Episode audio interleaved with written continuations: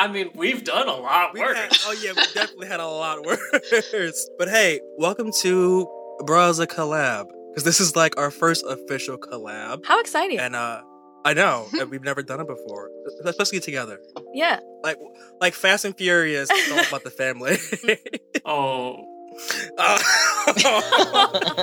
Uh, Fast Nine is coming. Just get ready for it. but joining us is someone very a, a friend of the show, especially on Instagram. Oh, yeah. She loves my memes. We talk all the time. Mhm. It is Ashley. Hello. And do you want to just introduce yourself in the show? Yeah, I host a show with my partner Bianca. It's called Let's Get Dark. It was called Creep It Real a few months ago, but it got it got changed. And we just talk about anything from true crime to paranormal, a lot of weird stuff. Talk about like I like to talk about corruption, like police corruption a lot. That's one of my, my favorite picks, but I just like to cover those types of topic, topics. I'm sorry. I'm nervous. I'm a little nervous you're right fine. now. Okay, so No, we love to hear it. Yeah. And so uh, we we've been talking for a little bit about doing collabs, Yeah. and we're both like busy as hell. yes, We finally pinned down the actual time to do it. we did. and doing a true crime iceberg. So now I'll explain what an iceberg is. Much like me, it's uh, small at the top and then it gets wider at the bottom. Ooh, yes. I didn't know this, Andre. I've known you a Pear- while pear now. shape. oh yeah, oh yeah, yes. You never noticed my uh, birthing hips. Oh, You never my. mentioned it before. You got them Pixar mom hips? yeah, no, I got yeah, I got them ghetto waitress hips. You're not I'm showing gonna them knock off. over your coffee table. but yeah, so we're gonna split out light and get darker as we go down. Sure. But Ashley, well, Yeah. hit it. Yes, that's Titanic. This shit. Let's Wait, uh. Andre, uh, what's the name of the show again? Damn it. God. I was gonna say something, but I forgot as he started talking. No, it's okay. Robert. Yeah, it's Bruh Issa Murder.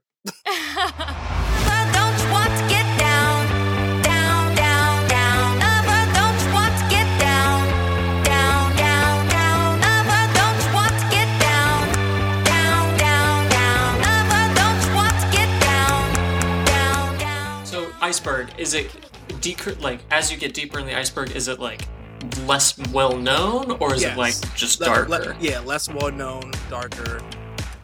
yeah, Yeah, you guys get some stuff I haven't even heard of before.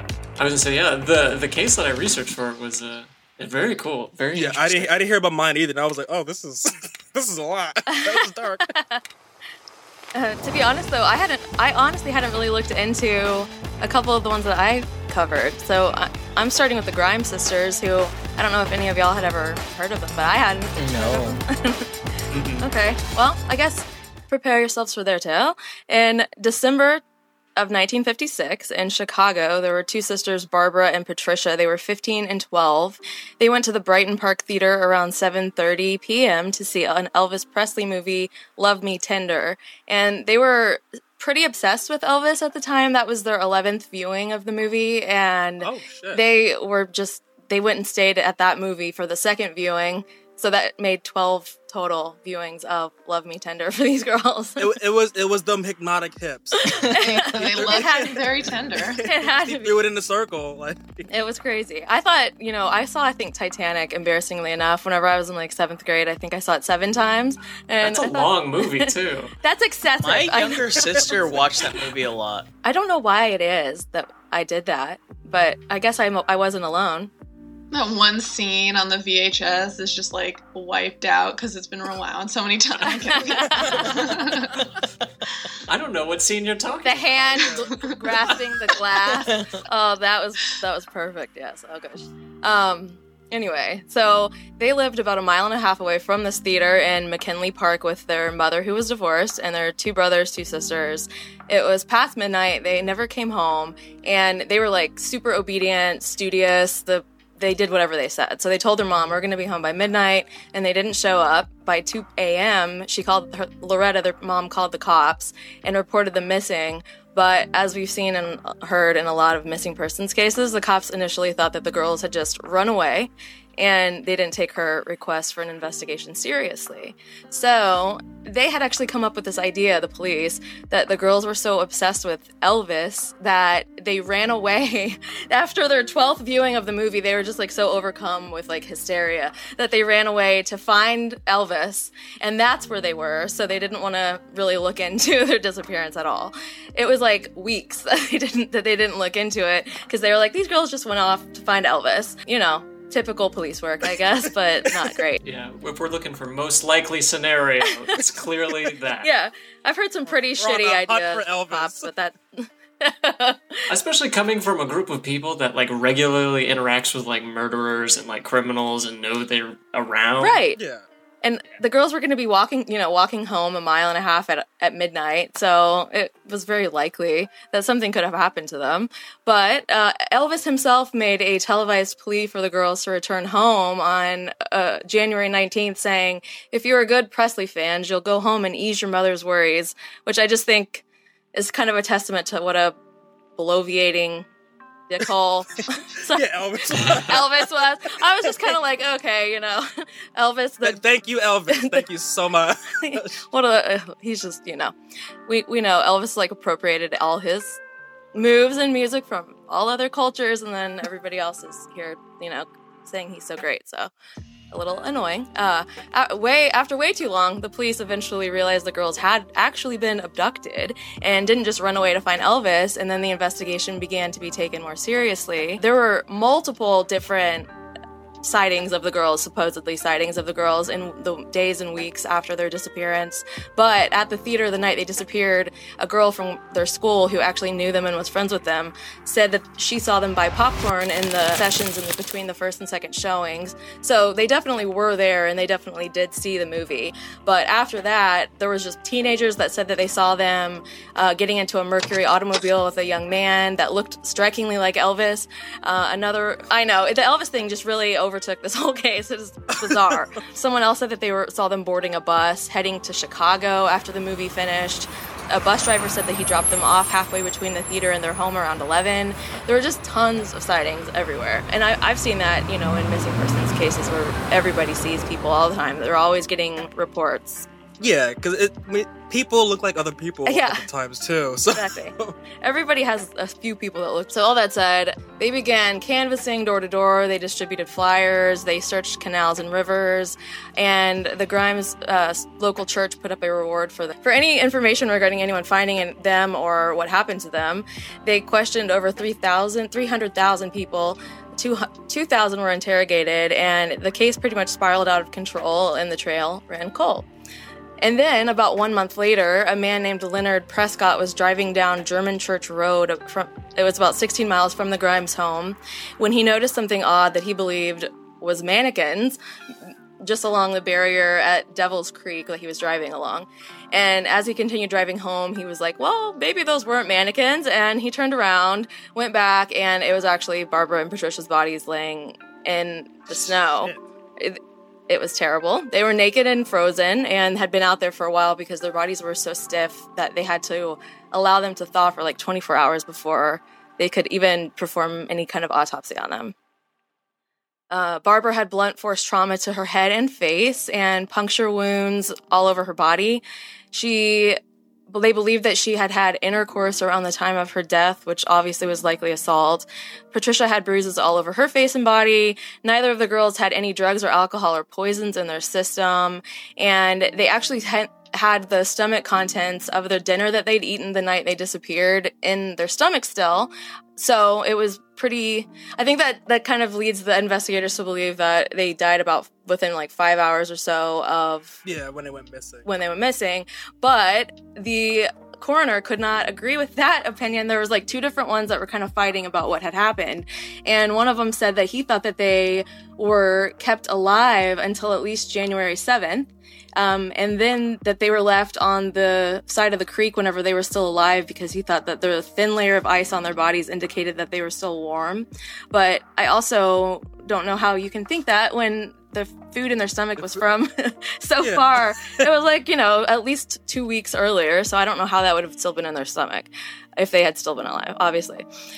Uh, there were multiple theories. One was that a security guard told the police that he gave the girls directions to a friend's house that night and had seen them on the 29th, which meant that they were still alive. There was another guy, a restaurant owner. He said that he saw the two girls with an employee of his named Benny Bedwell, who ended up being the main suspect for the girls' murders. He said that he saw him helping Patricia walk because she was staggering.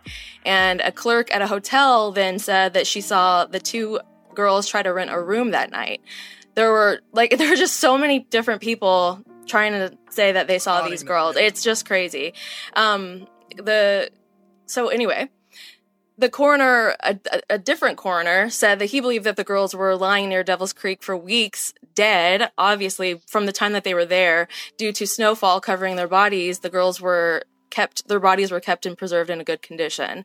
The snowfall started January 9th and had only started to melt a few days before they were discovered. So he believed that they were likely killed immediately after the after they were found or abducted the night that they were went missing and they were stored elsewhere before that and then they were left at the roadside once it started snowing whatever theories that anyone had the girl's cause of death would eventually just be listed as murder and secondary shock. So that benny bedwell he was a 21 year old drifter who worked odd jobs in the chicago area. He was the one that worked at the restaurant and his boss had said he had seen him with patricia and her sister and he was arrested and interrogated for three days.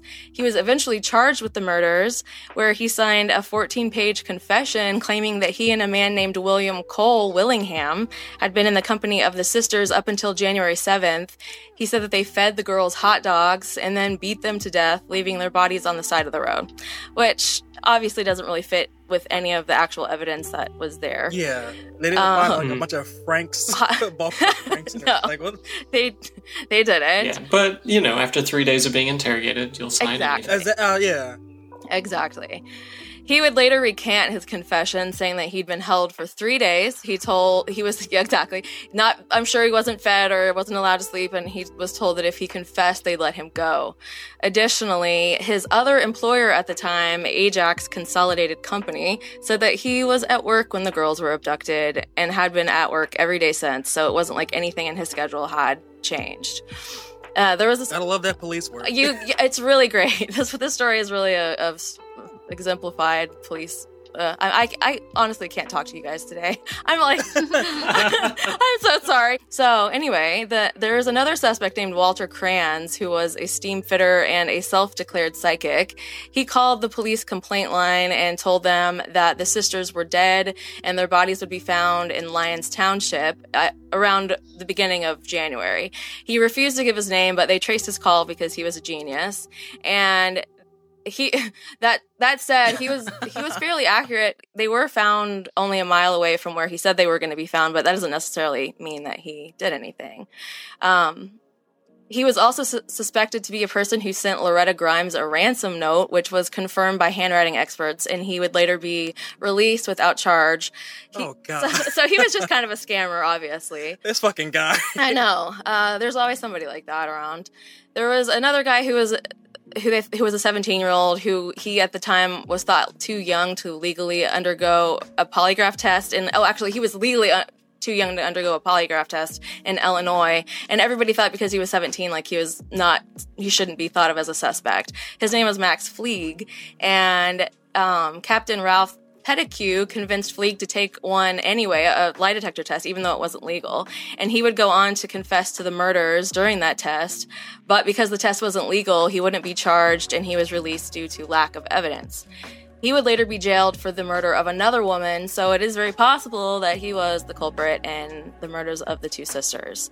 Um, in more recent years, cold case detectives have pinpointed another possible suspect, which was this man, Charles Melquist, who was a confessed child killer responsible for the murder of Bonnie Lee Scott in 1957, which is another famous case. Uh, it was the same year that Loretta Grimes received a call from a man claiming to be the one who undressed the the girls, saying one of them had deformed toes that crossed over each other, which was a fact that had not been made known to the public. So that was one of those instances where somebody has some information that um, doesn't was never made known, and so I guess you know it's possible that this Charles Melquist was the one that called Loretta Grimes, and he had that information about the girls that nobody else knew. Um, the night that Bonnie Lee Scott's body was murdered, so it was kind of around the same time as the girls, Loretta's Loretta, their mother, received another call stating he got away with another one and that the police wouldn't be able to pin it on him. And then Bonnie's body was discovered less than a mile from where the Grimes sisters had been discovered. So it is definitely possible this guy was being a creepy killer, you know, calling the Yeah. mom and saying weird stuff. And he would only end up serving eight years of his 99 year sentence before he died. And there's a retired detective, Ray Johnson, that believes that Melquist killed the Grimes sisters, but also had an accomplice, as you might suspect, because it would be a little bit difficult, I would think, to abduct two girls without, with just you on your own, unless maybe you just overpower them and hit them in the head immediately. I don't know how else you would. Yeah. I don't know, but it's possible, very possible, that he had a, a accomplice. Um, Johnson also believes that Melquist had ties to the top. The, the top. See, okay, he had ties to the mob as as well as investigators that were working the Grimes case. And to this day, that the official case remains unsolved and open. So, never. But which of all of these suspects looks the most like Elvis? That's Yeah. what I was about to say. I don't know. Maybe that 17 year old is looking a little bit like Elvis. Yeah, for sure. Or it could have just been it could have just been Elvis, guys. For Coulda sure. Elvis. When I think about Elvis, I think of just Johnny Bravo. Yeah. Well, didn't Elvis marry Priscilla Presley when she was like 14 or 15 or Mhm. something? Yeah. Yep. She was he like, was yeah, he was a creep. like 16 or something. So maybe it was Elvis, and, and like when it comes down to a great thought. I never even really, I never even really thought that that could be a viable option here. I, But it I, I never trusted him. you shouldn't. But uh, If that ends up being the case, I will issue a formal apology to the police who theorized they went after Elvis. That's true. oh goodness. So but no, that was that was interesting. I didn't I was never heard about that. I hadn't either. Yeah, you know. My case is like really weird because you put that up there. You're just like, yeah, you should look into this. I'm like, why do I want to look into this mystery room of four- 10 1046? And I'm glad that I did. It's a mystery room for sure. So January 1930 in January 1935, a man named Roland T. Owen checked into What was his name? a hotel called Roland T. Owen. Oh, Roland. I like that name. Roland T. No, you like the name Well, Roland the way or it Roland flows. T. Yes. Owen? Ro- Roland T. Owen, like that's Yeah, if if I read that character's name in a book, I'm like, oh, you're about to die. Oh, yeah. Yeah. Oh, well, guess what? You Uh-oh. the nail on the head. But yeah, so in January 1935, he checks into this hotel called President's Hotel in Kansas City. It may be crazy, but then maybe not. But he did check in without any type of luggage, but not maybe. Well, well he had a his toothbrush, pocket? More suspicious. toothbrush, and a comb. It was in the in, in the 30s, so yeah, he probably had like slicked back hair. He's probably a greaser, but um, notice I changed the accent up a little bit. I don't even know if that's right, but it happened. Right? Yeah, I've been practicing. So he had no luggage besides a comb and a toothbrush. So uh, I guess maybe he was like, but you know how like they had the meetups and stuff with like Craigslist. Maybe it was like the old timey Craigslist. He just posted. Yeah, it's called, it's called Marty's List. the the local I mean, news. that's yeah, not a crazy List, yeah. like stretch. Like honestly, it- the two things you would bring to a hookup in the what what time of Wait, it was by the hour? What was the year? a comb. yeah, uh, you're, bring, you're bringing a comb and a toothbrush. No, Is that no all you- condom, no sheepskin condom. No. Well, well, see, that's what the toothbrush is for. oh, that's terrible. Kelly's just like, oh my gosh, you guys, Guys. no. um, so a day after he checks in, some str- strange things started to happen, and what I'm about to tell you is the account of the housekeeping, the woman that was the housekeeper. So the housekeeper Mary, she did what she was supposed to do, right? She goes in and cleans his room where she wanted to, and she went in around the time that most people would go in for house cleaning, which is the checkout time between 11 and noon. And I think they do this, or I think they go and check because this is usually the time that people are not necessarily in their rooms. But Roland was in his room and he locked the door from the inside. So he had probably the little jam thing and she was trying to open it after she knocked on it. And she knocks and Roland eventually answers the door. she told him that she he, she could come back later, but he was just like, "Yeah, you could just come in and cl- like and clean." going. so she, no, no, it it gets weirder. So with some reluctance, she enters the room and she starts to clean it.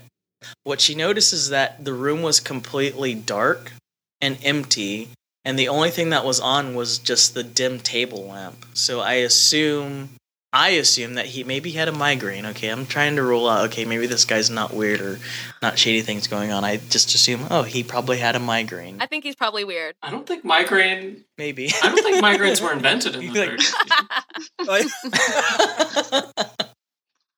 You, you- you got ghosts in your brain, Yeah. kid. One and done. Take two leeches and call me in the morning. Take this toothbrush.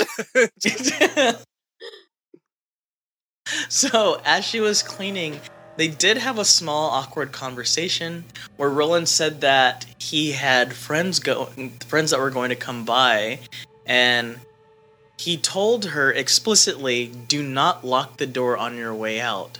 So Mary was like, "All right, bet I'm not gonna lock the door, guy." That's exactly what she said. yeah, probably. so, some hours later, after Mary has cleaned the room, she goes back to deliver towels because back then they didn't just have, I'm assuming, towels that they just brought when they cleaned them. So they would take the room's towels, clean them, and then bring them back.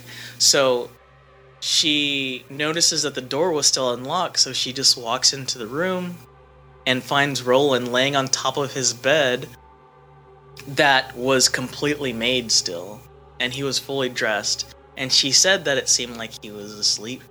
oh, Mary. She did also witness. Bless her heart, as they say in the South. But so she did witness that there was a letter on the table next to the bed, and it said, Don, I'll be back in 15 minutes. Wait. That's all it said. But that's the end of this part, however. And it continues to get strange because the next day she goes back to do her rounds again, but this time the door was locked but from the outside, which is expected, right? And according to that, what happens is she opens the door with the master key. She's like, let me go and see what's happening. And Roland was actually sitting. This is after she knocked on the door, but he was in the room as she was knocking on the door. He was in the room sitting in the corner, but the room was completely Aw. dark. That's Blair Witch Project stuff. So, right? This. It's like he's just sitting there, and so she's just like, "Okay, I'll do my job and I'll I'll clean." So she's like cleaning, and it's in silence. Like he doesn't say anything to her. He's sitting in the corner as she's cleaning. Eventually, right? Mary's just trying to get like Mary's trying to do her job. She has people to feed, right? So eventually the phone rings and he answers it. And she said that the exchange on the phone was pretty much him saying that he didn't want to eat. Okay, maybe not weird. Maybe he's just a weird person. Maybe he, I don't know. I'm weird. so, yeah. So some time goes by and she leaves again and eventually brings back some more And there's a lot of towels. And when she gets like, bro, All these what are you doing with these towels? Like, so when she gets to the door, she realizes that there are two voices in the room this time, and she lets them know. Like, she knocks and says, "Hey, I have towels," and they're just like, "We have enough towels. You're good. Go away, toots." And, um, See? yeah. Here's the thing though, she knows that she removed all the towels from the room that morning. So Mary was just like, fuck it, and leaves them alone. So the same day, that she heard two people in the room. A couple of more guests checked into that hotel. One was a woman who just came to visit her boyfriend and left the next day. And she stated when when she was inter- interrogated because something happened, she heard a lot of commotion, and the commotion was women and men talking loudly and cussing. She didn't want to let the front desk the front desk staff know though, which I don't blame her because it's none of my business. Like if you want to shout and scream, bet go ahead and shout and scream. I'm not gonna say anything. Like that's not right. that would be Melinda. She'd like open the blind like what's happening? Like, can you go away? Like I can never tell you anything. Like leave these people alone. So the other woman that was there was looking for a man in the room that was supposed to be staying in the hotel, but she wasn't able to find the person she was looking for, so she eventually left. They were just two people that seemed suspicious, but nothing was ever found against them. Like, nothing ever came of those two people, but that was just a note that was part of the evidence that, like, these two random people came in and was just, like, kind of sus, but not sus enough to be prosecuted or anything like that. So fast forward a little bit to the next morning where there's this bellhop that got a call from the telephone operator because at the time you had to go through an operator before you could get put onto like you know whoever you're trying to call. And the telephone operator at the hotel was saying that the room that roland was staying in has been off the hook for about 10 minutes and no one was using it. So the bellhop goes to roland's room and notices that there's the do not disturb sign on the door. And the bellhop knocks on the door and yells at him to hang up the phone because it was off the hook and he was just like okay he probably got the message. However there was no response right so about two hours later the telephone operator called again and was like yo go check on that room because the phone is still off the hook so now the bellhop was like okay because i had this complaint twice this complaint twice i'm gonna like just open it with the master key so he opens. it's not funny. Sorry. He opens the room, his room, Roland's room, with the with the master key, and goes in, and he notices that Roland was laying naked on the bed, and he assumed, yo, this man had an awesome night. He's completely wasted.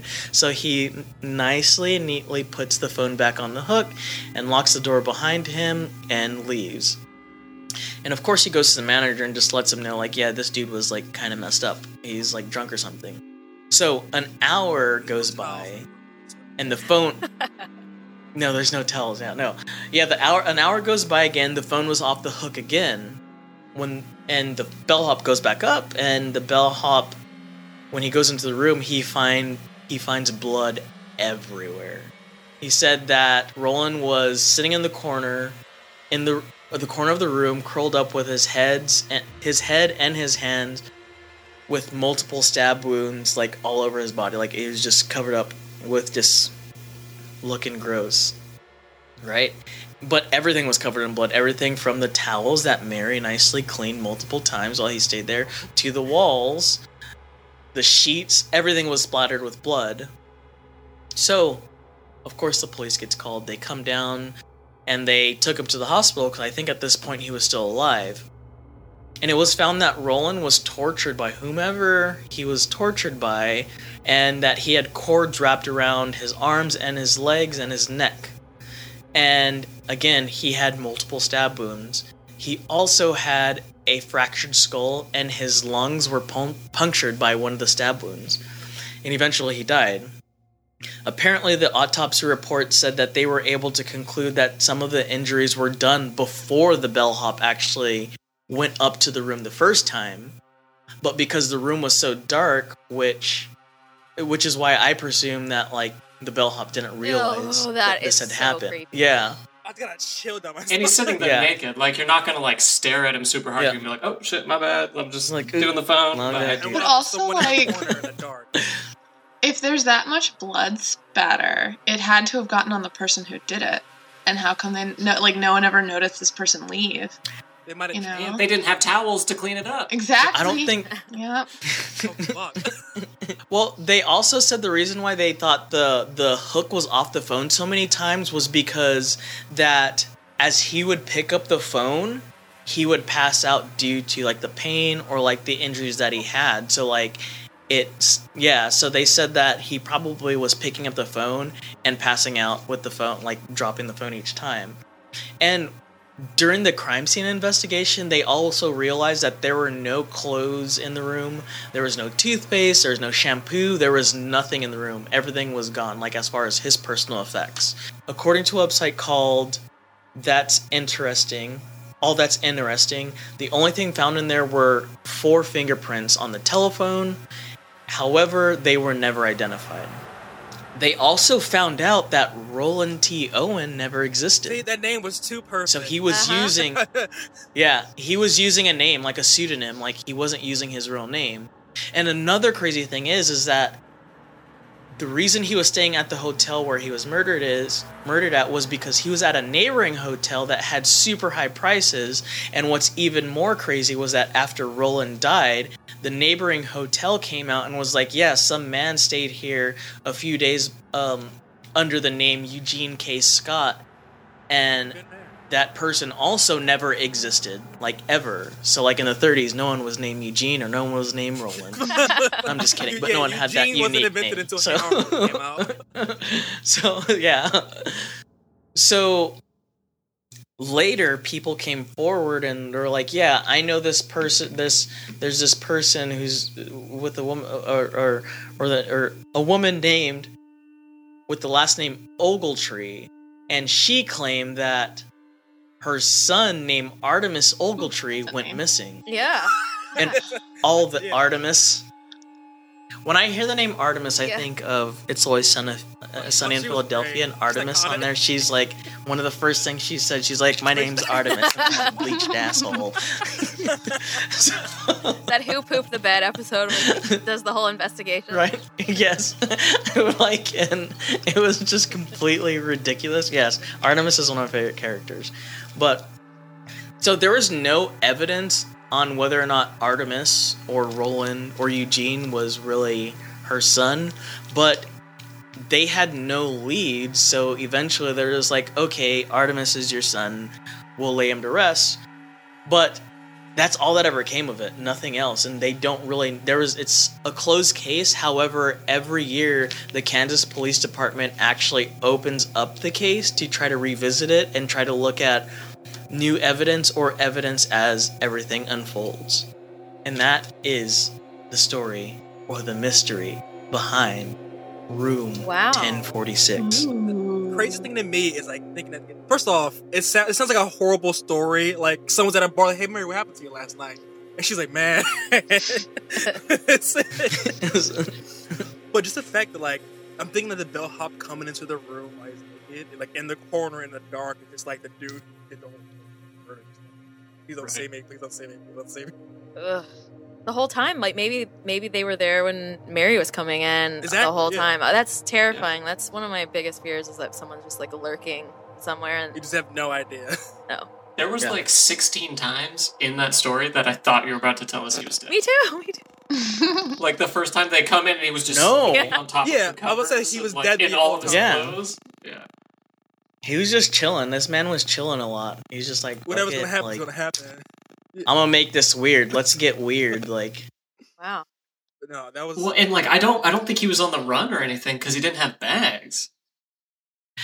that's a crazy thing too, because there wasn't really because he was using like a pseudonym. There wasn't really a way to understand like what was he doing, if he was running from someone, or if he was running to someone, or if he had problems with was the mob, because maybe the mob was a thing back then or some shit. like, Like, he owed someone some money. I don't know. Like, Went there to Yeah. like set up a payment arrangement, whatever, and they just said, no, "We're gonna." and someone's Tommy gun was ready to go off, was ready to start blasting. stop blasting. Uh, but uh, so let's go on to Robert. Let's just dig deeper into this iceberg. It's been good so far. Uh, so not the 1930s. We are now in 2014, December 12th, and we are in Economy, Pennsylvania. A teenager uh, going riding their bike. Uh, they find a human head Oh, oh! just off the in a rural section of Pennsylvania, a little bit off the road. They find a head of a woman. uh, and they just call 911 and they calmly say, I found a human head. And then the cops show up and they're like, that's that's a whole ass That's human head. That- You're right on the money with that one, kid. No body, no blood, Ooh. just chilling off in a rural road, a human head. But it gets a little bit weirder because the head is entirely embalmed and well preserved. And it was done with surgical precision. It was described more as a, a dissection oh. than a mutilation. Aliens. Makes me think of Futurama. The head. right? So as they like continue to police work the head more, uh, they find that underneath the eyelids they have eye caps.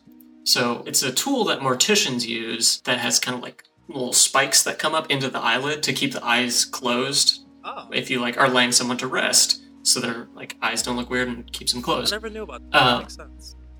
But underneath the eye caps are red rubber balls. That makes less sense. What?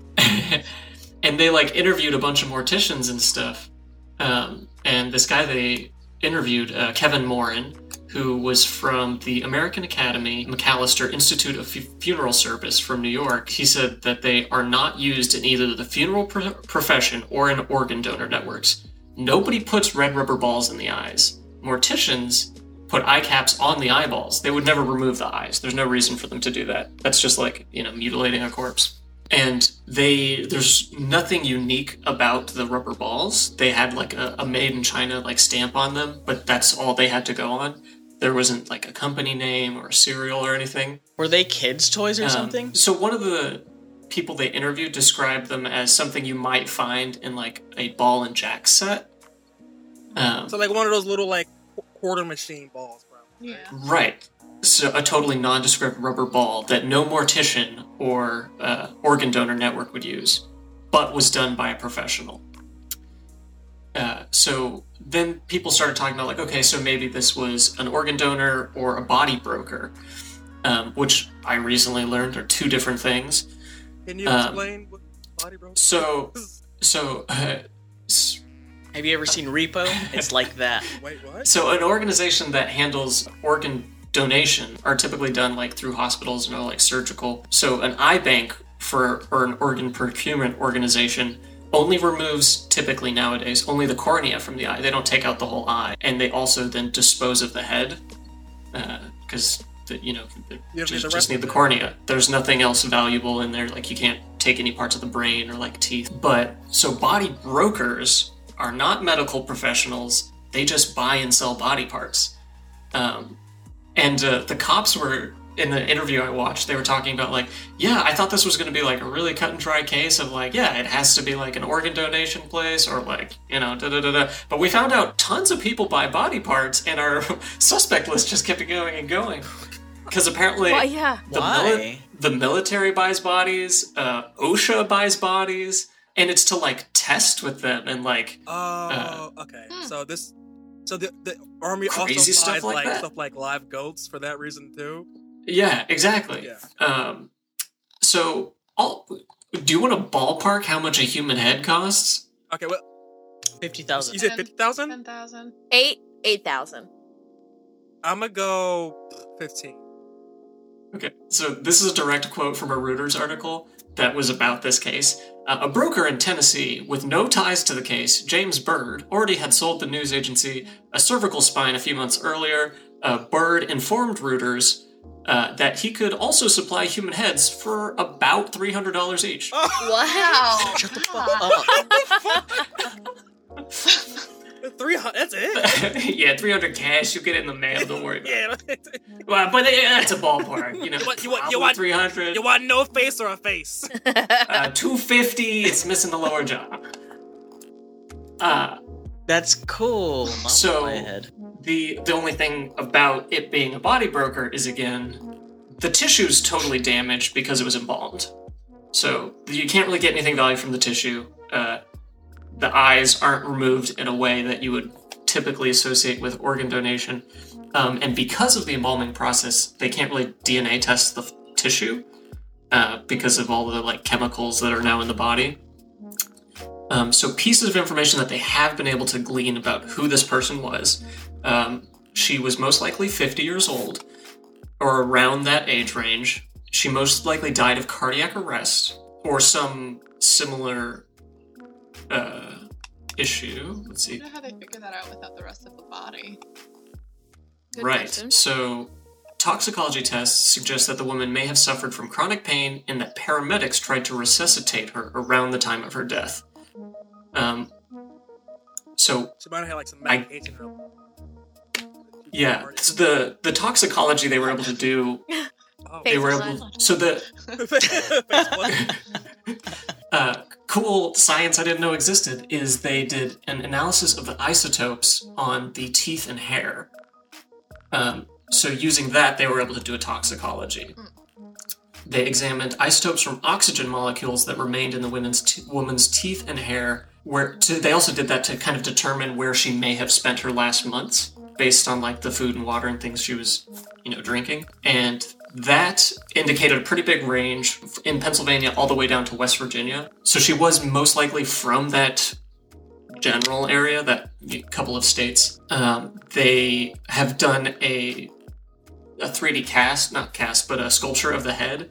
Uh, and they're still searching. They have no idea who this woman is. They put her photos everywhere and like are trying to get people to identify her, but we don't know.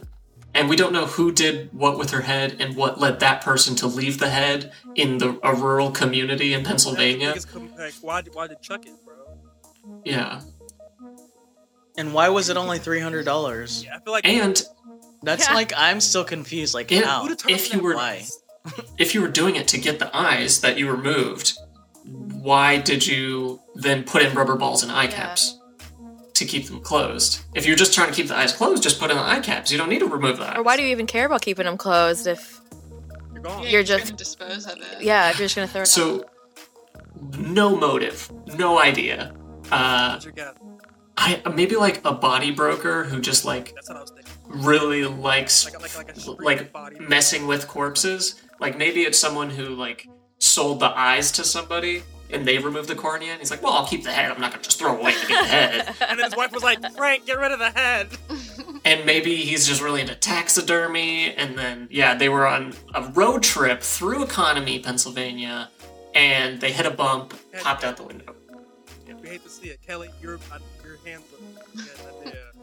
Well, the balls okay, were so, like, rolling, Kelly. What happened? we don't know anything, but like my thinking is like she was embalmed when she died, so they had to have taken the eyes from her after she was embalmed. You can't really do anything with embalmed eyes, like if you're gonna test on it or something. yeah, unless you right? just have a sexual fetish with eyeballs. yeah, Yeah, that's true. I mean, who knows? Can't rule that out. You know? I guess I don't know what the brokers you know supply to, but That's kind of frightening, to be honest with you, that there are body brokers. Really? Yeah, Hey, who's it's a weird job. who's who's Yeah. who's the ones like regulating body brokers? Exactly. No, no one. No, And like, it's actually like a huge issue because I can uh, only imagine. this they don't just like store bodies properly often. a new version of the grave diggers from like 200 years ago Oh or my whatever. Hundred percent. That's that. Yeah, that's dark. That's real dark. it's the dark, the commodity market of your body after your death. I just want to know who determines the prices of like body parts. Right. Like someone had to, co- like some community had to come to an agreement. Like, yeah, no, three hundreds for a head. That, that's reasonable. Yeah, our guy James. Is it per pound? I don't know. Three hundred for a head. So much per pound? We're gonna go back in time, but not quite as far as the first stories. So, my story is about Ta- Charles Chuck Morgan, who went missing on March 22nd, 1977, the first time. Just, just remember that. Yep, What? first time he went missing. Um, he Oh my god. I'm Yeah, stressed out already. he was missing for three days and then showed back up at his home, um, claiming to have been tortured. He was completely disheveled, had like uh, handcuffs and on his wrists and ankles, and couldn't talk, and claimed that a hallucinogenic drug was painted on his throat. So, like, he had to like wash it off or whatever a specific way, or it would kill him. Oh, Um, following. yeah. So he had to write notes to his wife when he first got home and basically tell her that she couldn't call the police because if she called the police, it would be a death sentence for their entire family. He was a father of four, so just, you know. And um, yeah, so she nursed him back to health. He became incredibly paranoid, as I would imagine one would be after an experience like that. Um, started wearing a bulletproof vest all the time, grew out his facial hair, was made sure he was the only person um, dropping off and picking his children up from school. Um, and then, two months later, he is kidnapped again. So I guess this is about June of 1977. After about two or three days, a woman calls his home addressing specifically his wife Ruth to tell her that her husband was okay and to read the Bible passage Ecclesiastics 12 1 through 8, which reads Men are afraid of a high place and of terrors on the road. Remember him before the silver cord is broken and the golden bowl is crushed. Then the dust will return to the earth as it was, and the spirit will, will return to God who gave it. That's that. I don't know. God damn it, Bible. Yeah. First off, why is this dude going missing? My missing? first thought was is like, oh, doing? he cheating. This is a made up story. I, I, I have a theory that he was involved with MK Ultra. He was doing LSD testing with them, and he couldn't go to the police because they'd kill him. You're was very busy close. staring at goats. Oh shit! Are you serious? No. Wow. Oh, dude! Oh, I was going to say, dang, dude. I was Um, about to get so psyched on this story. You're not like. eh, He what? logs off. Yeah. I said he logs off. I'm and meeting. Rage quit. All right, so then 11 days after he goes missing, his body is found with a single gunshot wound to the head. So this is on June 18th, 1977. He is still wearing his um, bulletproof vest. On his body, he has a, a belt with a holster, a knife, and the gunshot wound was from his own um, 357 Magnum. So the shot to the head, did it Ooh. seem like a suicide shot or like more like an execution? So that's the thing That's is it was ruled a suicide initially. But like why are you going to go out into the middle of the desert and shoot yourself in the back of your own head while wearing all of the like shit Here, yeah, to protect yourself.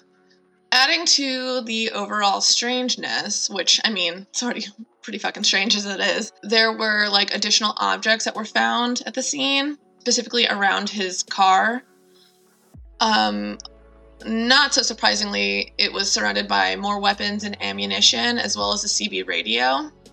But the items in particular that were very weird were um, one of his teeth was found wrapped in a handkerchief. One, One tooth tooth? Yep. Only one tooth? wrapped in a handkerchief Why? on the ground near his vehicle. And then the other really strange, like, thing that they found about his case was that fastened to his underwear was a $2 bill with um, last names on it and a map of the area where his body was found. what the fuck? Like drawn onto the two dollar bill. Yes, drawn onto the onto the bill. So, um, the like kind of noted stuff that kind of gives us more context is so one he was a freemason i don't know how much that adds to it but you know they're just kind of weird already Yeah, it's already. Um, Yeah, they like Yeah. stones. um he he worked in escrow which as many times this has been explained to me i still don't understand it but like he admitted at some point that with escrow he was working with ar- organized crime families so basically like the mob the mafia and all that stuff I love how so far the mob has somehow played into effect in all these stories. I was just thinking that. That would make sense though, because like um, escrow is just money like- Holding. money. Usually, holder, yeah. somewhat like yeah, somewhat yeah, pretty much a money holder, like a third party, someone that holds money Yeah. for someone else. Well, and that's the thing too. In particular, um, with this like this context is that he was doing escrow, and at the time in in Arizona, you didn't have to like have a record of the people you were working with in escrow for real estate. So, like, the only person who would know who the client was was someone like Morgan, who was the agent handling the money. But he didn't have to release the, those names. Ugh. So he could work with basically whoever he wanted to. Yeah. See, that's why you want to let everyone Poor know who Ruth, you're working with. Yeah. Well, and so he also had claimed at some point to be working with the Treasury Department in an investigation beforehand. So, yeah, it definitely kind of follows a trail back to the family, the crime families that he was supposedly working with.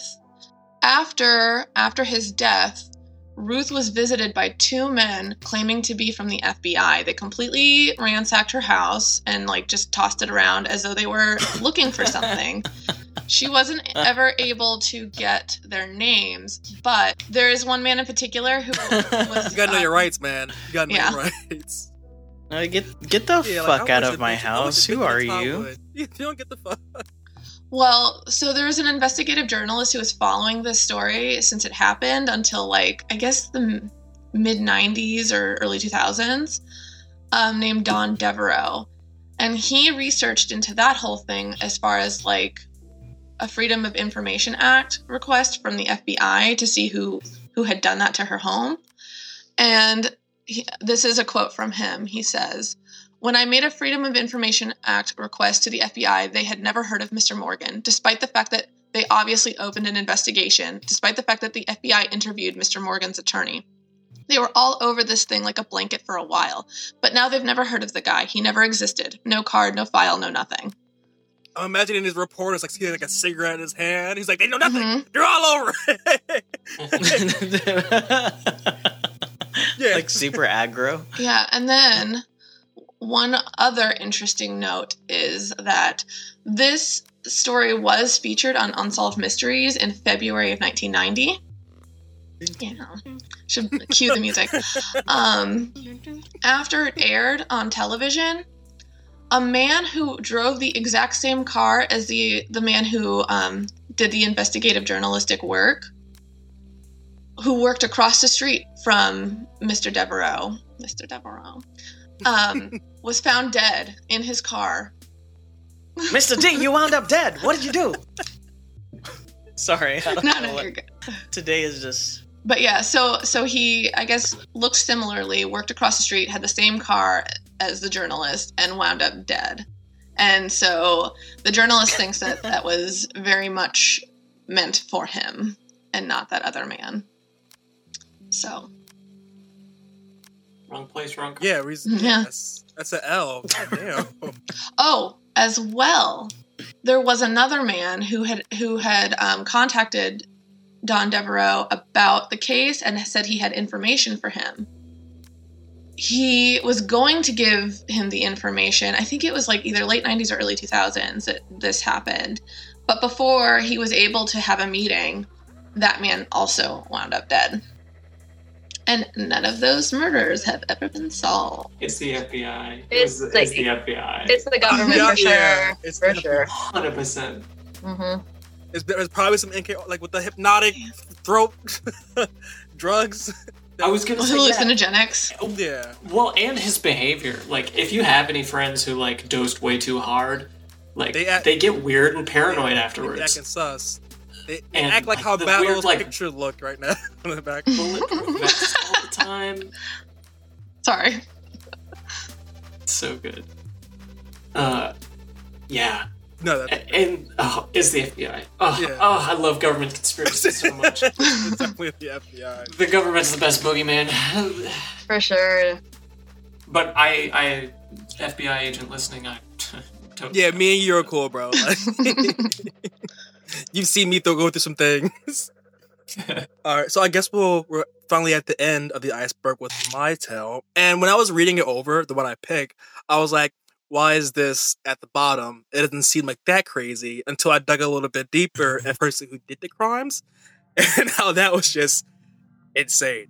Oh. So I'll start into it. Now we're gonna flash forward to November 10th, 1985. A hunter and couple kids were going through the woods and they came across a 55 gallon metal drum near a burnt down store at Bear Brook State Park in Allenstown, New Hampshire. They cracked open that drum like any random person would when they find a metal drum, and inside of it was a adult female and a young girl wrapped in plastic. Both had died of blunt force trauma, and no one knew it. So, around that same time when they're investigating, they like get the bodies out, couldn't identify them, and they buried them. And on a tombstone, it read, "Here lies the mortal remains known only to God." A woman of 23 to 33 and a girl 8 to 10. Their bodies slain and were found with the date they were found. May they rest in peace. This is the starting of the weird Bear Brooks murders. It's already So- giving me Twin Peaks vibes. Oh no, it's was the very exact same thing. it's yeah. it's very Twin Peaksy. So now a couple years go by, and on May 9th, 2000, two young girls were found near the same exact site, also in a 50 a 55 gallon metal drum. The drums were not that far away from each other, and the police were like, "Oh, we didn't find the second one, even though it was in the same area, just because we weren't we didn't know we were looking for it." but like the first one, two kids just came across it and found it. Now, uh, they believe that all four murders roughly happened around the same time, and according to investigators, it just the deaths were similar too. So they couldn't exactly say what it was. They knew it was blunt force trauma, just by the way you know the bodies were damaged. So now the adult female was identified as Honey Honeychurch, and was determined to be Caucasian with Native American ancestry, 23 to 33, curly wavy brown hair, 5'2 to 5'7, and her teeth had like a lot of dental work, uh, including fillings, extractions, and just like, you know, just normal dental work you get as you get older. The uh, younger girl had also was like Native American, they determined, and also had like dental work done too. The girl who was found with the adult female in a second drum was also later identified to be between 5 and 11. She had symptoms of anemia, crooked front teeth, and diastema, which is just like when your teeth are in front or spread apart. All this comes into a play of like how they found out who did it because they, they got really into like what they look like, and I fell into a rabbit hole about that too. Uh, the little girl, another child, was uh, between four three and four six, with wavy hair and no dental fillings. And uh, the youngest girl, who was McWaters, they found out, was between one and three, long brown hair, between uh two foot and like two six, and also had a gap in her front teeth. So now the reason they got so into detail about like the teeth work and stuff like that is because of how they do facial like reconstructions. And I'm gonna show you why. Because like you ever see a facial reconstruction and it looks weird to you, like really, uh, Yeah, Uncanny Valley. uncanny valley. really uncanny Yeah. valley. Yeah. So now I was like, why is that? And I, re- I read into it, watched an interview with someone who does it, and they said that they always exaggerate certain facial features. So let's say if you're like, oh, this person has buck teeth, Hmm. we're gonna make those teeth really big because if we make them too exact to how they look like, they'll just be generic, and no one will like notice who the person I is. guess that makes sense. But if you're someone who knows them and you know that they have buck teeth and you see this image of someone with really buck teeth who kind of looks like them, you're gonna be like, wait a minute, is that blah blah? So that's why every time you see a reconstruction, they look really like an alien wearing a mask. So- I was gonna say, I do I, that. It makes a lot of sense, and I feel bad because I've talked a lot of shit on some of those drawings. yeah, it's, there's a reason they're not they're not done well. Like that doesn't look like a fucking person. That's how Who I was too. that? I was like, why does why it's the thing? Like, what? I'll show you how like the girls look. It's like the difference the between uh, I, I have both Battle and then his picture behind him. No, yeah, it's, it's like that. yeah. Wait, let me to share a screen. why does it? Oh, battle, battle! You disabled share screen. Yeah. Did I? Womp womp. Uh. Oh no. Okay, see if that works now. Okay. So now here, do you see it? No. Come on. So here's the oh, oh reconstruction, my, right? that is so Looks creepy. really uncanny valley, and then I'll show you what they actually look like. He he signed this. Dog, what? And here's what they actually look like, like normal girls. Yeah. but yeah, Can so you they make like side by side? So, but yeah, so that's why they look kind of uncanny out valley. So now back to the case. In the early days of the investigation, authorities like put out all the information they had, and all across the U.S. and some parts of Canada too, just to like try to get any leads. At least ten possible identities were rolled out, despite hundreds of leads, but getting out there. And the uh, bodies at that time were not identified. You know, over the course of a couple years, the National Center of Missing and Exploited Children would continuously update and put out the uh, pictures of the girls just to like anybody knew them. And this lasted up until 2015, actually. So now, continuing the investigation, in 2014, police announced that the DNA profiling had revealed that the women, that the woman and the oldest girl were maternally related. And that just means that they were either mother daughter, aunt, niece, or sisters. So they were related somehow. So the, the girls that were found in two separate drums. So the oldest from the first one and the youngest from the second drum were related. Uh, in 2015, the woman was identified to actually be the mother of the two girls found in the second. Other forensic information showed that the women and the child all had lived together somewhere within the northeastern part of the U.S. The same tech that Robert talked about, where they were like, you know, isotopes for the hair and teeth and trying to pinpoint where they lived at. They did the same thing here exactly. And uh, so they found out they lived in the Northeast, and they also found out that they died between like two weeks and three months of when they were all found. So they all died around the same time and were placed there all around the same time too. Now fast forward to January 2017, it was announced that a man named Dennis Beaudin, who had been missing since 1981, was somehow connected to the murders. Now, Dennis disappeared in uh, Manchester, Hampshire, and her youngest daughter, I said a man, sorry, is a woman named Denise. And her youngest daughter and boyfriend, whose name was Robert Evans, had all vanished. Now, Evans later found out that he just took the girl somewhere and dumped her off. So, like, the mom went missing, the girl was just dumped in the woods by herself by Robert. Uh, that girl was found and she grew up and like lived her own life. It kind of stayed in hiding for a couple years, and it came out later saying that, "Hey, I'm alive. this is I was that girl." But no one had ever heard of Robert, and that's for a pretty good reason, because Robert was never a real person.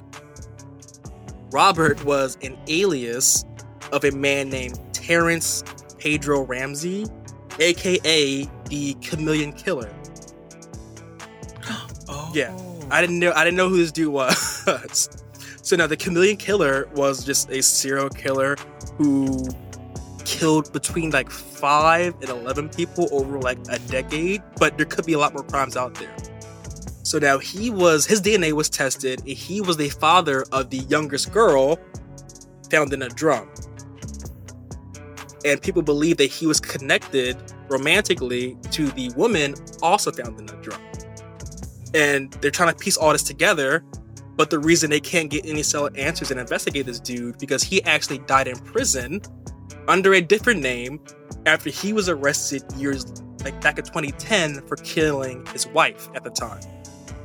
He was also married under a different name too. So the case kind of all stops there because we just have no way to identify whether the chameleon killer actually also killed these four girls along with the slew of other murders that he did just because he died in prison. But basically, what I think Go ahead. Like everybody has that fear of like, oh my god, maybe my partner's like a murderer. Or like maybe my partner's cheating on me. Or maybe my partner's has a whole other family that then they murder. but he didn't only have a whole other family. He had like he was dating a bunch of different people. Like so, he was dating Honey back in 1975. Whatever happened when they went missing, killed her, or just like let whatever. Went off to go date Denise. Same thing happened. Went off and started married someone else. Killed her, and no one just knew because wherever he would go across the U.S., he would just change his name. And that's The uh Could you imagine how it? what. Never mind. Uh, How easy it was to do that back Yes, then? yeah, yes, like just, to, just, to just like leave the state like- and then change like your oh, name. I just want to change my name. Like, commit any crimes I want. I'm gonna change my Also, name we anyway. need to stop with the cool nicknames for serial killers. Yeah. Yeah, it's like, Like- the, the, Chameleon Killer is pretty cool, but that guy is not. yeah. No, he's not You up. call him the poopy pants killer or something. yeah. That's what I'm talking about. The poopy pants unfaithful monster killer. Yeah. So what the case is, they just really have no concrete evidence to say like who killed these four women, well, women and the girls. But the best theory they have is that the, the, the chameleon, the poopy pants killer, did it because you know he maybe was trying to get rid of his side family. He didn't. Which, like, also, like the police saying, um, yeah, we found the the youngest girl is related to both the woman who was found in the drum and this man. We're not sure if they're romantically Yeah, we're not- involved. like, I don't want to. I don't want to hedge any bets. but yeah, no, that was Wow. that was my uh, case, and I'm I'm betting that it probably was him who did it, and that he just wanted to like Oh yeah, start over again. it was like I can't be tied down with the family. Fits the modus operandi for sure. Yeah, and he died in prison due to illness. Like he, did, it wasn't like a, he didn't even get beat up or anything, which is sadly. Jeff being a sick fuck. I'm sick. Sunglasses, bro. come on. But yeah, they call me the chameleon killer. have you heard of me? Now you see me. Now you don't. Hey. Yo, shaking, Shit, so sick I died in prison. but yeah, but that was uh that's the end of the iceberg. It was it was it was fun getting down here. it was a pretty These were such fun Yeah, it was- cases. I love yeah. This is I love a good dark twist. I think my favorite may have been uh the hotel one Yeah. Yeah. because yeah. that's just terrifying. just peak weirdness. especially just because like people kept going in and out of there, and like mm, Yeah. nothing's There, going there on. were so many like Yeah. innocent bystanders involved. like. I, I I don't know, but the government conspiracy one's probably my yeah, that's good too. yeah, just because uh, it's man the FBI. But uh, p- poor Mary, like she was hitting the bottle after that because that's some shit. You earned it. Hard to That- go into more rooms after that. Yeah, I can never be a maid again. Mary the mate. Back then, they all had such like what's the word where things the names just rhyme. Can't think of it. But I feel like back then everyone's named. Yeah, Anagram. ampersand. I don't know. but I just feel like back then everyone's name just kind of rhymed with their last name, which is just great. We should bring that back. But uh, this was fun. Had a bunch of fun. Uh, do you want to plug your show again? Sure. Well, first off, thank you guys so much for letting me come on and be awkward. for being We're here. awkward, It's all right. We're all Oh yeah, we're awkward. all awkward. Do you not? Okay, good. just a little bit, uh, just a little bit of talking, and I felt at home. So if y'all ever want me to come on again, I will be less awkward then. the hell? Maybe y'all can come on my show. next. Yeah, I mean, that'd be Yeah. great. But anyway, my show is Let's Get Dark, and you can find us really just anywhere Spot- Spotify, iTunes, wherever you listen to podcasts. And again, it's just creepy stuff, pretty much. Creepy and crappy stuff that you, I want to I want to talk about, and let people know what's going on in the world. It's a lot more of this, and I hope that like, the iceberg thing gives you some ideas for episodes because there's a lot of good cases. Yeah, I, I I did you know I did research for like four of them, so I'm like I will I can use this for I gotta put a pen in there. Oh, uh, that's like the way that I chose my case as I was reading them, and as I was reading them, I was like, "Holy shit! Holy shit! Holy shit! No, this is the one. This is the one." this, this is the worst of the worst. yeah. I'd like to see like a another one as well for paranormal stuff. Ooh, Ooh, that would be cool. Maybe we should make up one. Yeah, we should. But yeah, so I mean, bam, that's that's, it. an That's, yeah, bam, that's an episode. yeah, we don't But- need other people to give us our ideas. It's okay. Organ- yeah, organically source our true, our true crime. but yeah, no, this was great. Had a bunch of fun, and uh, yeah, that's it. Peace out. Kisses from the homies. We all love you. Bye. Bye. Yeah. We are clear.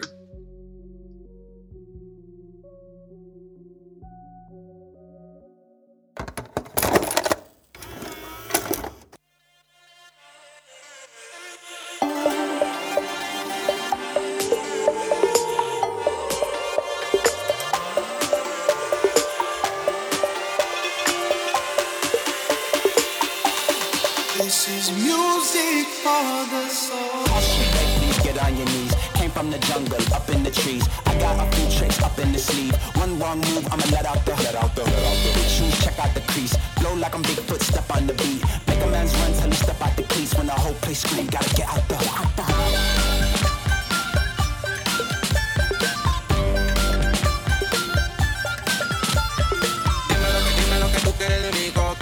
lo que. Es te gusta de salir y se suena.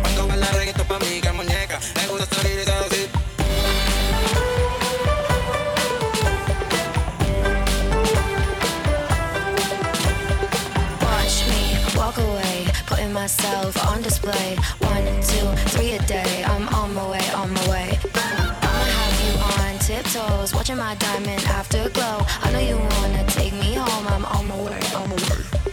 I don't need your money, you can pay me in respect.